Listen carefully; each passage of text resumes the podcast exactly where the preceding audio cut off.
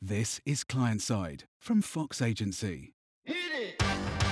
That's what I'm talking about. Wait! Okay, now, from the beginning.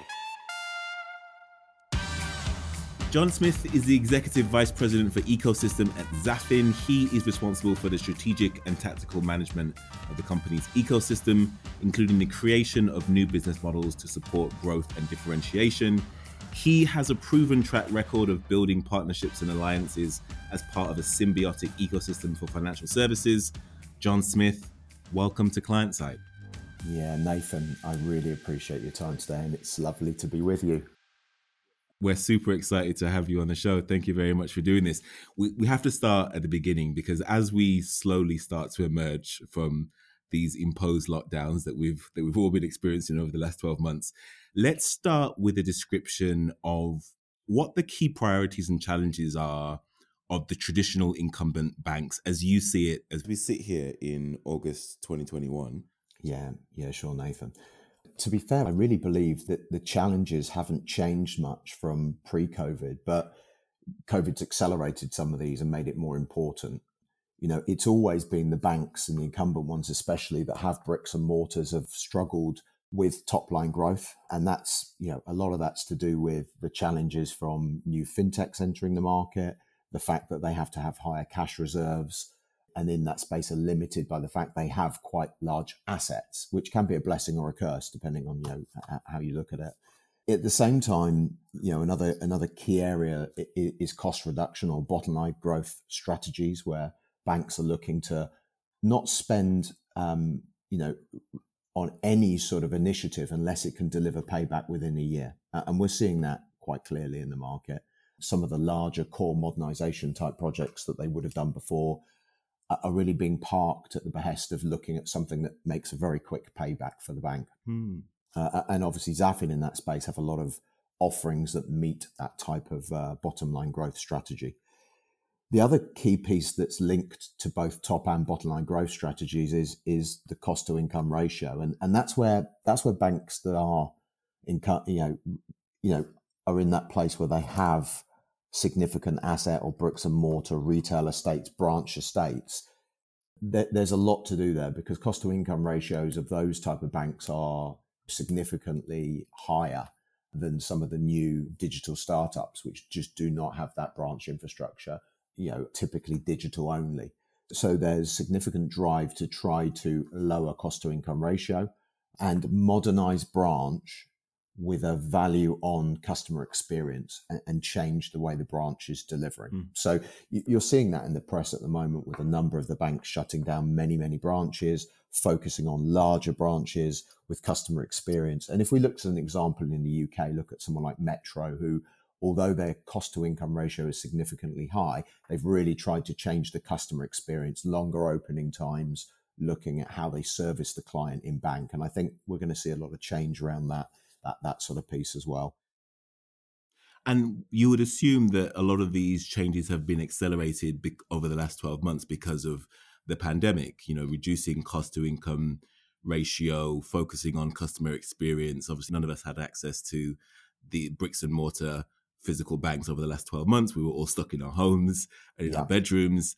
Um, so that accelerated the adoption of digital, it accelerated the adoption of sort of increasing the customer experience for the traditional incumbent banks. Talk a little bit about the impact COVID 19 has had on modernization of banks. Well, it's significant. So, twofold. So, let me give you an, a, a, story of, uh, well, it's not just one bank, it's a number of banks. Let me talk about a theme. So, a theme we've seen in this space is, you know, uh, incumbent traditional bricks and mortar banks and the larger ones, a significant proportion of those are built on legacy architecture, and and and a lot of those are the IBM Z platform, which is the mainframe platform if, for, for people that would know it under that name. But IBM Z is the sort of brand.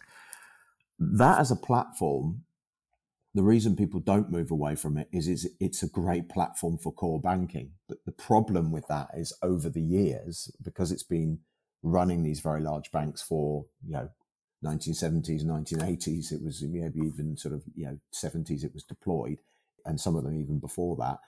It was set up to do general ledger work and to run the core, to be the account management system, the system of record for the bank. But over time, it's had all the new features uh, and functions put into it. So it has product in it.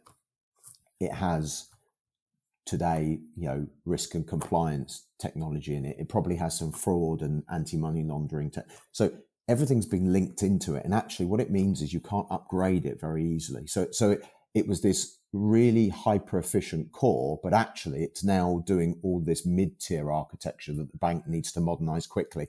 And the only real way to to modernize that is to externalize it. Mm. So what we're finding is the the blessing of this really hyper hyper efficient platform that is IBMZ is actually sometimes for the banks the curse at the moment because they're trying to modernize. And actually, what, what's happened with COVID is everyone's at home, everyone's using banking apps digitalization has grown, we believe, somewhere in, in a single year, it's done five years of growth. Hmm. So that's the sort of statistics phenomenal. we're seeing, in, yeah, which is uh, uh, phenomenal. But for the bank, who is stuck in this legacy architecture that needs to modernize, it can be very painful because actually they're bouncing at the top end of their scalability. They can't, sure. so they're getting downtime, some of these banks, because they can't fulfill the need of all the digitalization that's coming. So mm. the clients are using digital channels only, not going to branch, checking balances all the time, transferring money all the time. And these things are meaning that, that some of the clients are just experiencing operational risk and downtime through that. So there, there's one one element where you know Zafin very much solves for because we externalize a lot of the technical function out of the core that limits it and, and, and actually allows it to facilitate a change towards digital transformation. So we almost become the the product system of record for some of these banking clients, and that's something where we've we've seen uh, you know some of the use cases fulfilled. I think on the other side of that, you mentioned customer experience, um, and I would link that to new business models and, and and ecosystem of the future. The other thing the bank needs to do is it needs to it needs to quickly and this is the incumbent bank, compete against fintechs and to protect against disruptors. How does it do that? It, externalization also fulfills that need because you know by externalizing some of these functions out what it gives you is the ability to deliver new business models and that could be embedded finance could be decentralized finance with cryptocurrencies mm. you know if you look at what revolut would offer you in in sort of being able to trade mm. gold being able to trade stocks being able to change the whole piece that those tradi- you know, imagine you could do that as a traditional bank on the back end of an, an IBM mainframe technology by using technologies like Zafin to form an ecosystem of the future. And, and we're seeing that, and that spans both financial and non-financial products. So this is this is where you know getting hold of the product catalog that, that is linked into the existing legacy core and externalizing it is so critical to a bank's transformation towards a digital leader. So you've part answered my next question, really.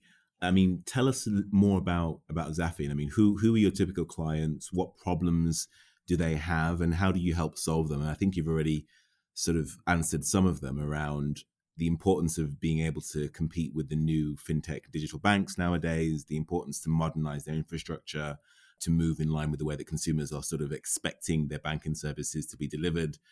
Talk a little bit about who your typical clients are, the problems that they have, and, and how you typically solve them. Sure, sure, and and I won't name them because we're we're very we're very sensitive. But I will tell you the regions of the world they are referenceable. But I just I, I will I'll talk about the general themes, Nathan. So sure. just to take a step back around what Zafin does at a high level. So so Zafin allows banks to build closer relationships with their client base, and that's through executing product and pricing strategies, which helps us serve existing customers and, and, actually also attract new ones, as well as deepening relationships that we have with the existing cu- customers within the bank. So, as a banking product and pricing offering, it, it really allows cross sell, upsell. It allows you to widen the product portfolio that you're serving existing customers and give them custom and, and really give them customer delight.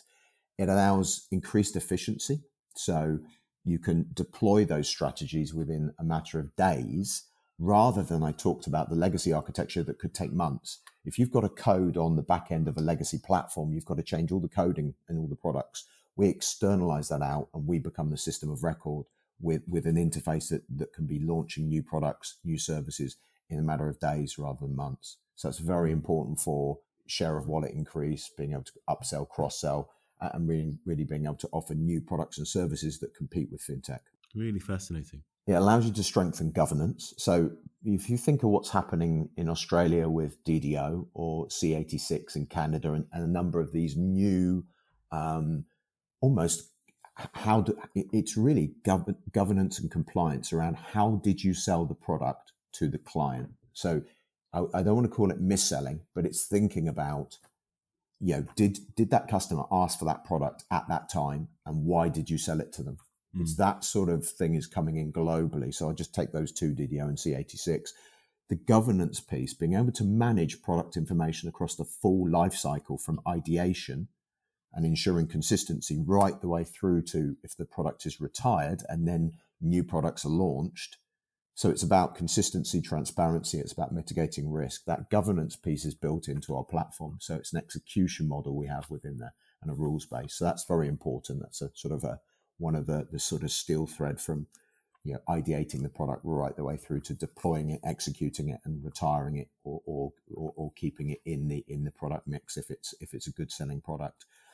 And then finally, the, the key piece that I probably talk most about in ecosystem is acceleration of digital transformation and within that specifically core modernization at the heart because what our product and, and, platform does very well for banks is as i said it allows a bank to decouple the complexity of some of the information within the core that really shouldn't be there and allows then to facilitate a much simpler modernization of the front end digital channels but also being able to migrate to new cores, take function out of the existing core, move it to cloud.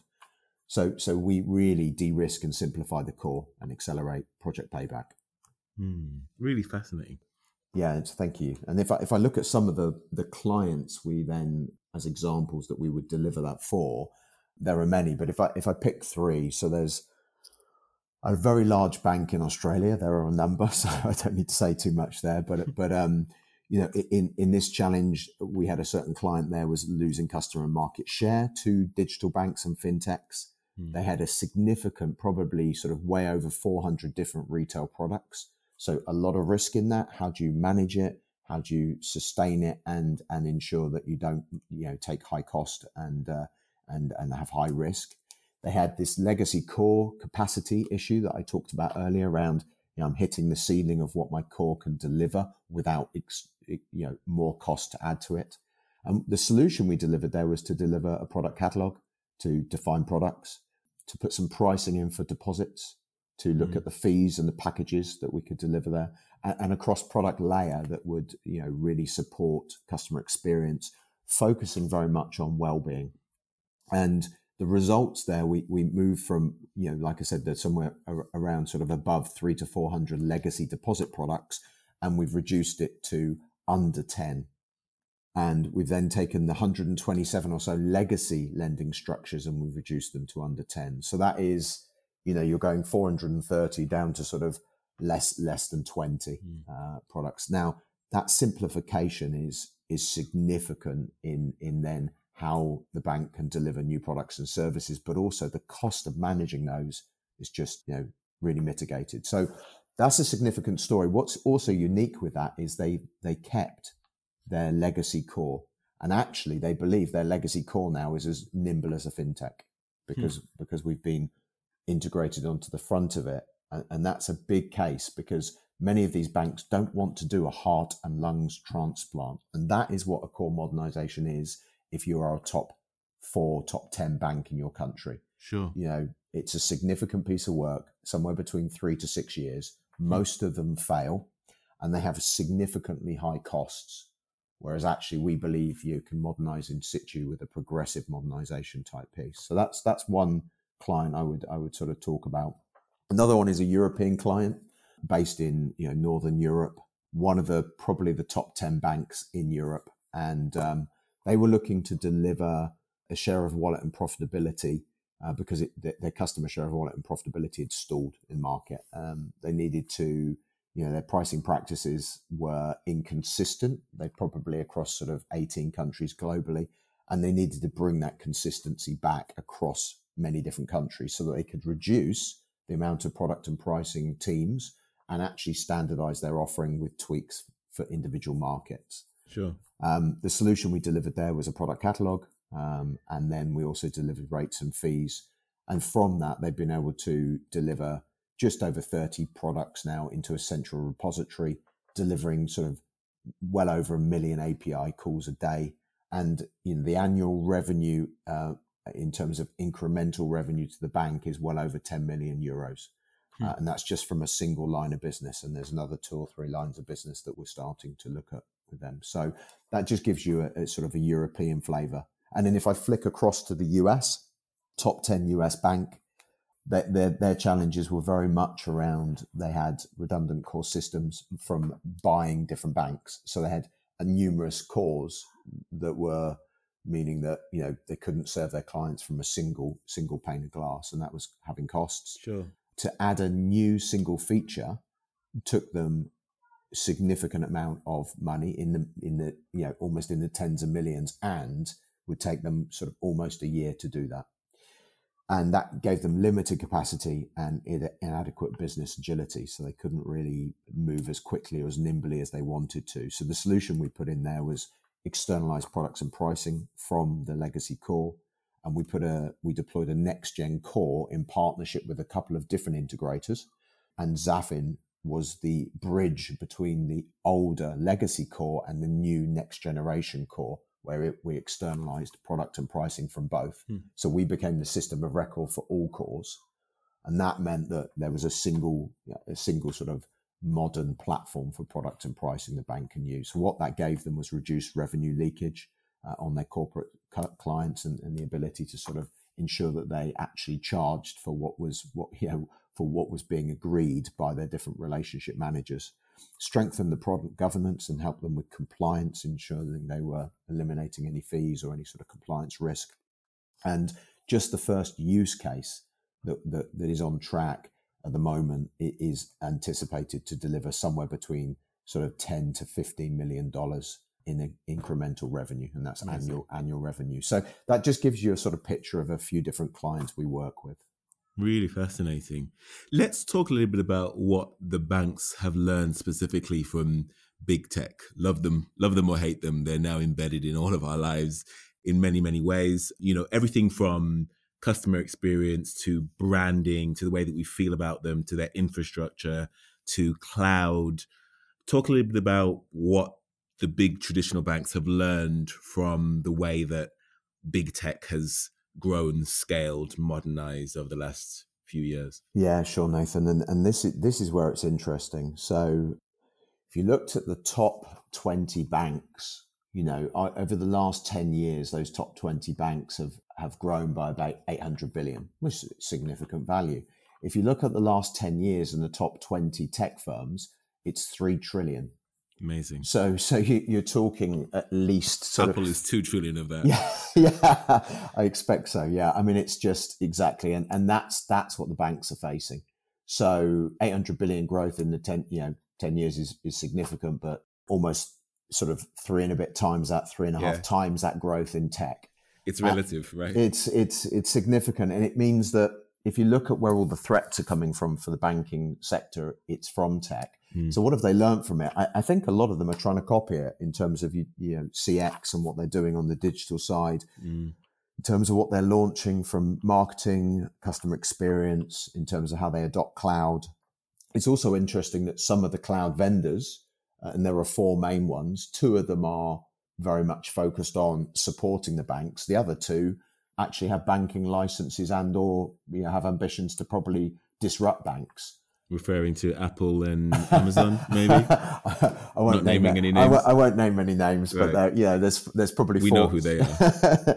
so so I know who I would place my business with if I was a bank. I'd place my business with with a with an IT vendor that has always supported the banking industry and not is looking to to you know directly compete with with the banks. Now, I think banking's becoming a platform, and and um, we're seeing that with things like banking as a service, mm. a model you may have come across, embedded finance, mm. things like buy now, pay later type vendors that are coming out there and, and disrupting, uh, like Klarna and others that are coming into the into the market in that space. Sure. Uh, and then and then decentralized finance. So the ability, DeFi. yeah, the DeFi technologies. So all of the cryptocurrencies, but you know, you're really talking about tokenization. Anything I can put a token on and, and sell or buy as an asset. So in a lot of ways, that that same for stocks and shares, or you know, anything can be tokenized, including gold, including whatever. I'm, I'm take a token, I've, I put a value against it. Can I trade it and bring it back? And that's that's all related to pricing and to product management,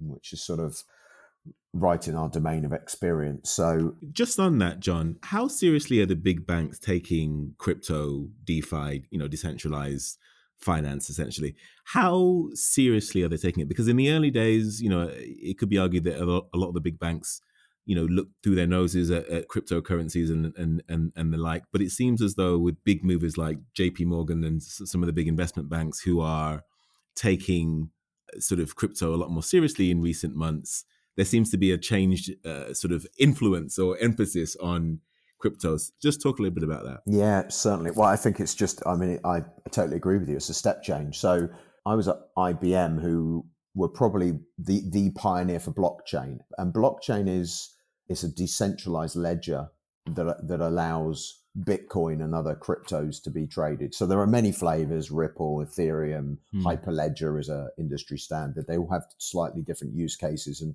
they, they're deployed in slightly different ways. But blockchain is the underlying technology or technology family they will, they will support on. IBM had done a lot of work with blockchain, and actually, you know, funnily enough, uh, 2012, 2013, when I started seeing it really coming into the space, it was being really heavily pushed, and no one was adopting it. None of the banking vendors, and I think it's because it was this very much this push on peer to peer, like we're going to remove the middleman, the banks will be removed, and and what's actually happened is exactly what I thought would happen, which would be, you know, the banks will get into the use case and, and so will the disruptors. So I think it's changed to a point now where the banks are really taking it seriously. It's come of age. It's come of age because technology has improved. Many, many different players are now in that market. It's accelerated. When it started, it was quite a slow technology. So you couldn't trade significantly, but there've be many, many versions of Ripple, Ethereum, Hyperledger all coming out. Each one makes improvements in performance and scalability and security and response times, all the non functional things you probably need to make it work. Hmm. And I think now a number of industries have got behind it. So, yeah, in terms of financial tech disruptors coming into the market, even people like Elon Musk coming in and trading big amounts of it. And it's just got that market adoption now that the banks have said, if we don't get on this quickly. So what I'm seeing is if, if you looked at the number of what they would call themselves is digital assets, uh, like digital asset specialists. So that's really where it sort of, you know, it, it comes in. So di- digital asset custody solutions is the sort of terminology a lot of people use. It's Rolls off the tongue. Yeah, it's it's it's the ability to sort of you know securely lock down and trade digital assets and ensure that you know where they are and they don't because it's all about cryptography. And if if you lose those keys you lose all the money because it, it's never paper it's never can be pulled out. It's if that gets hacked that's it it's gone. Sure. and and I think that, that security angle was never really solved before, but now with some of the new encryption and and some of the scale that these vendors can get, and the advent of public cloud really really becoming, you know, pervasive. I think it, it, it the time is now, and, and a, a number of the large vendors are are getting into that story. Some are um, buying in technologies from vendors and position it. And, and again, this comes back to the core because if, if a if a bank has this, this has to integrate into the core. You think how you serve a client. If I'm a large bank today and, and you have a bank account, Nathan, with me, I have to be able to integrate your crypto assets or your digital assets Mm. into the core. Sure. Well, if my core is legacy, how do I do that? And it's again, it's that bridge. So, so again, the fintechs who start up can do that more easily because they've greenfield. They can just solve for that use case. Mm. So this is why we've seen people like Revolut and other accounts and Monzos and others, you know, coming into that space and trading it more easily. And actually, the, the you know some of the banks are buying technology to do that. Others are building in these digital asset custody solution type technologies onto the side of the core. So it's a really interesting space. It's certainly something we're seeing more of, and you know, it, I think it's a trend that will that will continue. So you just mentioned private cloud there. There's been a lot of talk recently about the merits of public versus private cloud.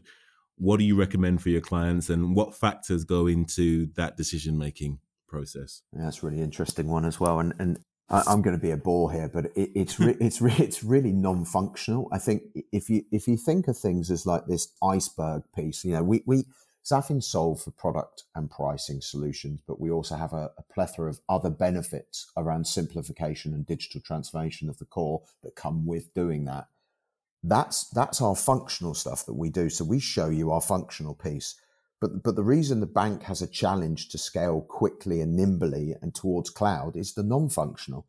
It's like almost this iceberg at the top of the iceberg. What you're seeing is all the functional, the 20, 30% above the water. Beneath it you've got this 80 70 80% of the of the challenge which is things like okay cost. How much does it cost? Data residency. Can i put it in the cloud? And if the cloud's in a different country uh, is that compliant or does that meet regulations of the country i'm in the security is it secure if i if i put my core banking asset the customer data out in the cloud whether it be private or public is that okay and i mm. have to check that what about the performance how much can i scale if I've got a private cloud, is there a ceiling? If it's public cloud, it's probably ceilingless, but how much cost is there with that? The scalability of the architecture, you know, exactly what I just sort of talked around, and the agility of the architecture. So it's like, it, eh, it, how quickly I, can I turn it on with a credit card within a matter of hours, or is it that I've got to go and purchase it? And often, you know, agility is um, is interesting in banks because actually, you know, you could get on the cloud same day, but the, the purchasing cycle might take a number of months. So all these things are important. I think to cap that, the very first thing I would always see is what's the definition? So, public cloud, I understand that. I think if you ask most people, they would understand that. But what is private cloud? Because private cloud could be quite simply an Amazon, a Google, an IBM, an Azure, or an Ali or a Tencent providing a private area on public cloud. So like a, you know, that's private cloud. Or is it the bank has bought a load of infrastructure and they've put some sort of operating system for cloud like a Red Hat OpenShift or a VMware Tanzu or a Rancher from, from SUSE. They've put that across it and that's the private cloud as a container layer. Or is it a mix of both and it becomes hybrid? I think everyone has a different view of what the terminology is. My my view when you're asking me that question is the public cloud is out there with you know an Amazon or a Google. The private cloud is actually the bank's own private cloud. Sure. And I think with banking, we're seeing probably more of the secure assets being on premise in the bank's data centers, delivered on a container based layer. So using things like Kubernetes and, and Docker versus maybe more of the front end engagement systems, the digital tool systems where the customer interacts. You and I go on our mobile devices and interact with the bank. That's that's more at the front end mm. on, on some sort of serverless architecture in one of the cloud providers. So I think this mix of hybrid is is probably what we're seeing the most of. Uh, and we solve for both because Zafin is a SaaS platform and we're we're public cloud software as a service, but we also have a platform as a service offering that allows us to run on a mainframe, on an IBM Z platform, on an IBM Power System, on an x86 server, on any type of Kubernetes cluster on-prem or in any public cloud. Mm. So we have we have real flexibility and optionality around how we deploy for cloud. Um, I think we, we leave it very much to customer choice, and that's always going to be those those functional areas I, I told you about around you know compliance regulation security performance scalability and agility so and uh, that's that and i think that's important to have those conversations with the bank so that you, you give them the optionality they require I have to ask, and just last couple of questions before I, I, let you go, but I have to ask about the future of Zafin as you see it. As you think about the next chapter in Zafin's evolution and, and sort of maturity, what do you think is the most effective next chapter in the business's evolution? What might that look like? Interesting. I, will talk two areas, I suppose, on that, or two themes maybe. I, I think Zafin are moving towards this end to end product lifecycle management platform and offering. So that's from ideation to execution to retirement and the whole life cycle end to end of product management.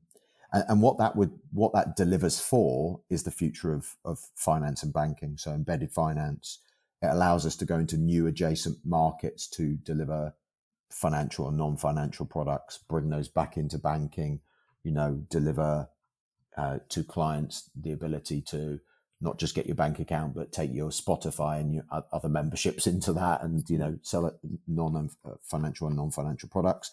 Look at things like financial well-being, which is really important from a mm. corporate social responsibility point of view. But many, many people now are, uh, are becoming banked, but do they have the money to live month to month?